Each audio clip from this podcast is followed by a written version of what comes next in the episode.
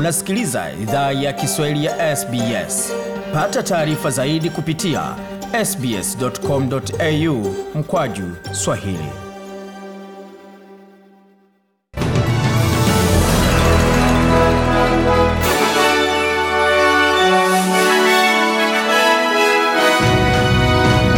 Wasikiliza idhaa ya Kiswahili ya SBS. Hii hapa ikiwa ni taarifa kamili ya habari. Ibada zimefanyika hii leo kuadhimisha mwaka elfu moja kwa mradhi mwaka wa mia moja na sita wa vikosi vya Australia na New Zealand kutua katika eneo la Gallipoli nchini Uturuki. Sherehe za umma zilifanyika kwa mara ya kwanza tangu mwaka 2019 kwa sababu ya janga la COVID-19. Waziri Mkuu Scott Morrison na balozi wa New Zealand Dame Annette King waliweka shada za maua katika sehemu ya kumbukumbu ya vita ya kitaifa ya Canberra kuadhimisha Anzac Day, ila kwa sababu ya vizuizi vya coronavirus ni idadi ya watu elfu tatu tu pekee ambao waliruhusiwa kuhudhuria sherehe hiyo ambayo mtu alihitaji tiketi kuweza kushiriki. Bwana Morrison amesema kwamba Anzac Day hutoa heshima kwa wanajeshi wote wa Australia kutoka vita vyote. In the words of Her Majesty the Queen, is our call of awakening and Anasema katika maneno ya Malkia, ni wito wetu wa mwamko na kujitolea tena, ukumbusho wetu wa vigezo kwa kile ambacho tunastahili lenga tunapoita kutekeleza wajibu wetu. Tuendelee kuimarisha na kutekeleza wajibu wetu na kuwa mfano na ukumbusho kwa wote ambao wamehudumu na wanaendelea kuhudumu. Tusiwahi sahau. Na katika upande wa pili wa Tasman, waziri mkuu wa New Zealand Jacinda Ardern alitoa heshima zake kwa maisha ya waliohudumu kwa niaba ya Australia na New Zealand. Bi Ardern alitoa heshima zake kwa wanawake katika jeshi la ulinzi la nchi yake. Our women experienced sacrifice, but also they gave their service. Amesema wanawake wetu walipitia uzoefu wa kujitolea, ila pia walitoa huduma yao. Picha za wauguzi katika jeshi waliohudumu wakati wa vita tunawafahamu sana. Walikuwa wajasiri na wenye huruma katika mazingira mabaya sana.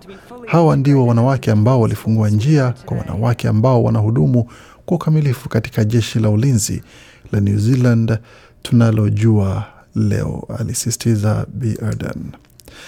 Na wakati wakazi wa Perth na jimbo la Peel walikuwa wakiadhimisha sherehe za Anzac Day mbele ya milango ya nyumba zao, mamlaka wa afya wa magharibi Australia wanaendelea kuwa wenye hali ya tahadhari kwa visa vya ziada vya COVID-19. Hiyo ni baada ya watu wawili wa ziada walioungwa kwa kesi ya kwanza iliyoingiza jimbo hilo katika vizuizi vipimo vyake vilipopatwa na coronavirus. Kesi mpya inahusu mwanaume mwenye miaka 40 ambaye imebatizwa jina la kesi 986 na kiongozi wa jimbo hilo Mark McGowan. Inaaminiwa alipata virusi hivyo ndani ya mgahawa katika mji wa Kadinya. Bwana Magawan amesema kwamba kesi namba 986 alitembelea pia kituo cha huduma ya watoto katika muda wa siku tatu wiki jana kati ya tarehe 20 na 22 Aprili, na mamlaka ya afya wanaandaa mipangilio maalum ya vipimo kwa watoto na watu wazima wanaohusika na kituo hicho. I urge everyone who has been in the Perth metropolitan area and Peel region since April 17. Bwana Magawa anasema kwamba anahamasisha kila mtu ambaye amekuwa katika maeneo ya jiji la Perth na kanda ya Peel tangu tarehe 17 Aprili atazame orodha ya maeneo ambayo yanaweza kuwa ya maambukizi kwenye tovuti ya serikali ya magharibi Australia. Sehemu mpya za maambukizi zimeongezwa kwenye tovuti ya serikali ya magharibi Australia usiku wa kuamkia, baadhi ya maeneo hayo yakijumuisha vitongoji vya Yandalup, Alexandra Heights, Wangara, Kenningville, Kadinya na Morley na tukiendelea taarifa ambazo tumewaandalia kwa yale ambayo yako hapo mbele ni kuhusiana na waasi waliofanya mashambulizi makubwa kaskazini mwa Chad wiki mbili zilizopita na ambao wamelaumiwa na jeshi kwa kumuua mtawala mkongwe wa nchi hiyo Idris Deby Itno. Wamesema sasa wako tayari kusitisha mapigano. Kwa mujibu wa shirika la habari la AFP, kiongozi wa kundi la waasi la Front for Change and Concord in Chad ama FACT kwa ufupi, Mahamad Mahari Ali alitoa kauli hiyo siku ya Jumamosi alipozungumza na waandishi wa habari wa shirika la habari la AFP akiwa mjini Libreville, Gabon. Kiongozi huyo wa waasi alisema kwamba licha ya wao kuthibitisha kwamba wako tayari kufanikisha upatikanaji wa amani kwa kusitisha mapigano, wameshambuliwa na vikosi vya serikali ya Chad. Kiongozi huyo wa kundi la waasi wa FACT Mahadi Ali amesisitiza kuwa hatua za kusitisha mapigano zinapaswa kuzingatiwa na pande zote mbili. Amesema hawatoweza kukunja mikono yao na kuruhusu wauawe. Kundi hilo la waasi ambalo lilianzisha mashambulizi dhidi ya utawala wa nchi ya Chad kutokea nchi jirani ya Libya wiki iliyopita lilitoa vitisho mnamo siku ya Jumanne kwamba lingeelekea katika mji mkuu wa Jemena baada ya kifo cha rais Idris Deby Itno, sababu ikiwa ni kupinga kuongozwa na mmoja wa watoto wa Deby. Kauli hiyo ilitolewa na msemaji wa kundi hilo la waasi la Front for Change Wafakte Kingabe Ongezeni de Tapol. Kwa upande wa serikali ya Chad, msemaji wa baraza la kijeshi linaloongozwa na mwanawe marehemu aliyekuwa rais wa Chad Idris Deby ambaye ndiye mrithi wake Mahamad Idris Deby amesema kwa kuwa kundi la FACT ni la waasi ndio sababu wanashambuliwa kwa mabomu. Kwa ufupi, wamo katika vita na kundi hilo la waasi. Na nchini Tanzania, Rais Samia Suluhu Hassan amelihutubia bunge la Tanzania kwa mara ya kwanza Alhamisi tangu achukue urais mwezi uliopita baada ya kifo cha mtangulizi wake John Pombe Joseph Magufuli.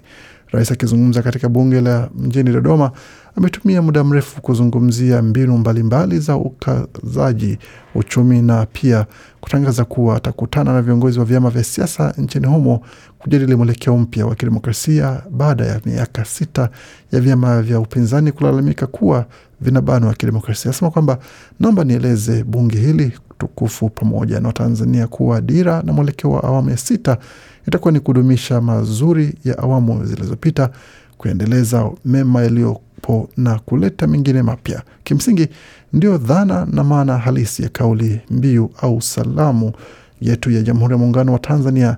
Kazi endelee, tutaenzi na kuendeleza mambo yote ya mazuri, lakini pia tutafanya mabadiliko pale itakapobidi kwa lengo la kukuza ufanisi na tija. Na katika taarifa zingine, zaidi ya tiketi laki sita na nusu ya bei zimenunuliwa katika muda wa wiki tatu chini ya mfuko wa serikali shirikisho wenye thamani ya dola bilioni moja nukta mbili kusaidia sekta ya utalii ya Australia kupona baada ya janga la COVID-19. Naibu waziri mkuu Michael McCormack amesema kwamba ununuzi wa tiketi hizo za safari za ndani ya nchi ni ushindi mkubwa kwa sekta ya ndege. Katika kauli aliyotoa Bwana McCormack amesema kwamba sekta ya ndege iko katika hali ya ajabu kulinganisha na mwaka jana, wakati sekta hiyo ilikabiliwa na vizuizi kadhaa vya usafiri ambavyo vilisitisha safari za ndege nyingi na kuacha maelfu bila kazi. Waendelea kusikiliza idhaa ya Kiswahili ya SBS. Kwa sasa tuangalie moja kwa moja hali ilivyo katika viwanja kwa sasa, tukitazama katika taarifa ambazo zimetolewa ni kwamba baraza la mawaziri la kitaifa litakutana Ijumaa kutoa uamuzi, Ijumaa 30 Aprili kutoa uamuzi iwapo wanariadha elfu moja mia nne wa Australia watakaoshiriki katika michezo ya Olimpiki pamoja na michezo ya Olimpiki ya walemavu aina ya Paralympic wataweza kupokea chanjo ya mapema kuliko ilivyokuwa imeratibiwa. Shirika la michezo ya Olimpiki ya Australia AOC iliomba kwamba hatua hiyo ichukuliwe kuweza kuhakikisha kwamba wachezaji na wanariadha wote wanapewa chanjo hizo kabla ya kuweza kushiriki katika michuano ya Olimpiki ama kabla ya kuondoka kuelekea katika michuano hiyo ya Olimpiki. Katika taarifa za mchezo wa tenis ni kwamba mchezaji nambari moja duniani Ash Barty ana kichapa dhidi ya Arina Sabalenka wa Belarus katika fainali ya WTA leo. Berti amesherekea miaka 25 ya kuzaliwa na kuweza kupata ushindi dhidi ya Elina Svitolina katika nusu fainali ya mchezo huo WTA ambayo imechezwa mjini Stuttgart, Ujerumani. Ushindi wake ulikuwa ni wa seti zikiwa akipoteza seti ya kwanza nne sita, akashinda seti ya pili saba sita na seti ya tatu na ya mwisho ambayo ilikuwa ni ushindi wake ilikuwa ni sita mbili katika mchezo huo dhidi ya mchezaji huo wa Ukraine. Alipozungumza baada ya, ya mchezo huo alisema kwamba Anasema ni muhimu kuamini, hiki ndicho napenda kufanya, na shukuru wote ambao na fursa ambazo nimepata ya kuweza kukabiliana, isipokuwa licha ya kujali mchezo pamoja na matokeo, bila shaka ninacheza katika hali iliyo sahihi, alisisitiza Barty. Na katika taarifa zingine za michezo, hususan katika mchezo wa NRL, mechi ambazo mchezo hii leo ilikuwa ni kati ya Storm na Warriors ya New Zealand ambapo wa New Zealand walikula kichapo cha alama 42, Storm akipata alama 42 kwa ishirini uh, za Warriors, wakati Dragons nao wakubali kichapo cha alama zikiwa ni kumi na nne kutoka kwa Roosters 34 kwa kumi, wakati Cowboys wakapata ushindi wa alama mbili dhidi ya Raiders 26 kwa 24. West Tigers wakala kichapo kutoka kwa Sea Eagles 6 kwa 40 mapema hii leo. Katika mchezo wa AFL, Port Adelaide imepata ushindi wa alama 93 kwa 39 kwa upande wa St Kilda, wakati Collingwood ilikubali kichapo kutoka kwa Essendon cha alama 109 kwa 85. Na kutazama katika mechi ambazo zinaendelea za EPL kwa sasa ligi kuu ya Uingereza. Katika kipindi cha pili kati ya Burnley na Wolves Burnley kwa sasa wanaongoza kwa magoli manne kwa sufuri, wakati mechi ambazo zilichezwa hapo jana ilikuwa ni kati ya Liverpool na Newcastle ambayo ilitoka kwa sare ya kufungana moja moja, wakati Arsenal wakakubali kichapo cha moja sufuri kutoka kwa Everton na West Ham wakakubali kichapo kutoka kwa Chelsea cha moja sufuri. Vilevile Sheffield United licha ya kushushwa daraja wakakubali kichapo cha goli moja kwa sufuri. Na katika mechi ambayo itachezwa muda si mrefu itakuwa ni fainali ya kombe la FA ambalo itakuwa ni kati ya itakuwa kwa mradhi mechi ya Carabao itakuwa ni kati ya Manchester City dhidi ya timu ya Tottenham ambayo ilimfuta kazi mwalimu wa zamani Jose Mourinho. Tutazama kutazama ni kipi ambacho kitajiri katika mechi hiyo itakapofika.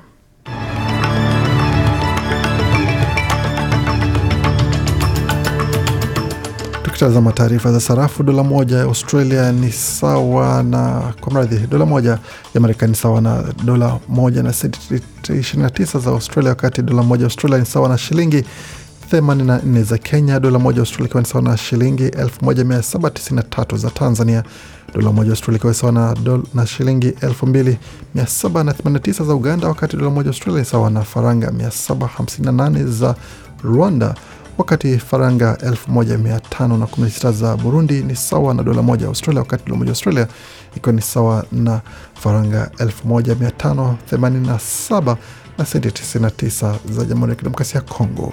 Katika utabiri wa hali hewa kwa saa mjini Sydney kwa saa nyuzi joto ni 15.3, Melbourne zikiwa ni 12.2, Brisbane 16.3, Perth 17.1, Adelaide 14.5, Hobart 13.4, Canberra 6.6, wakati Darwin nyuzi joto pale ni 27.1. Kufika hapo ni mwisho taarifa habari ambayo tumeandalia. Bakia nasi kwa makala mengine ambayo anakujia muda usio mrefu.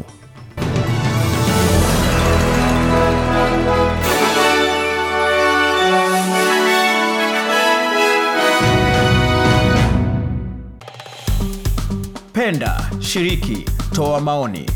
Fuatilia idhaa ya Kiswahili ya SBS kwenye Facebook.